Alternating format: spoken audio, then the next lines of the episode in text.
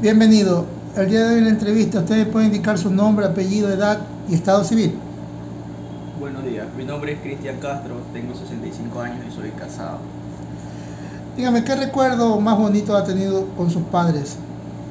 Los momentos que pasábamos en familia eran momentos muy bonitos, donde nos íbamos de paseo, íbamos de viaje, eran momentos muy lindos.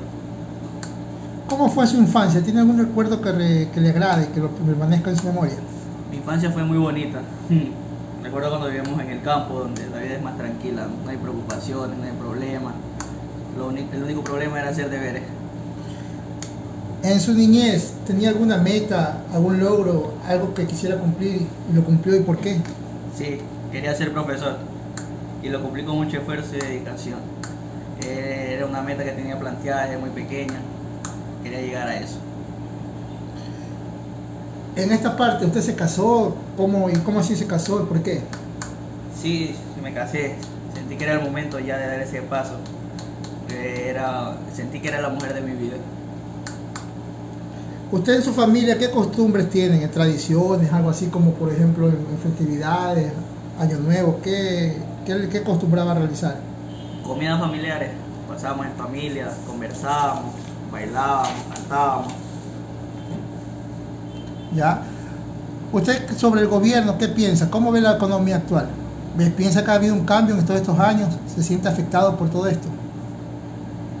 Pienso que el gobierno está, está mal, está mal, está ante una mala administración. No, no, no he visto ningún cambio, eh, he visto ha empeorado todo, la, la seguridad, la economía, pero no desde ahora, ya desde hace mucho tiempo atrás. ¿Usted cree que las nuevas costumbres, las nuevas incidencias de los jóvenes ah, molesta a la cultura, al trabajo?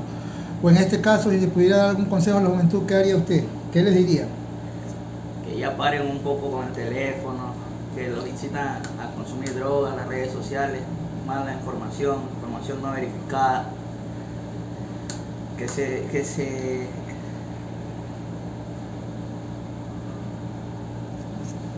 que vivan su vida, que, traten de estar tranquilos, que se pongan metas, que tengan sueños, que puedan cumplirlos que estudien, trabajen y disfruten y logren todo lo que se propongan. Listo. Ok, gracias por la atención.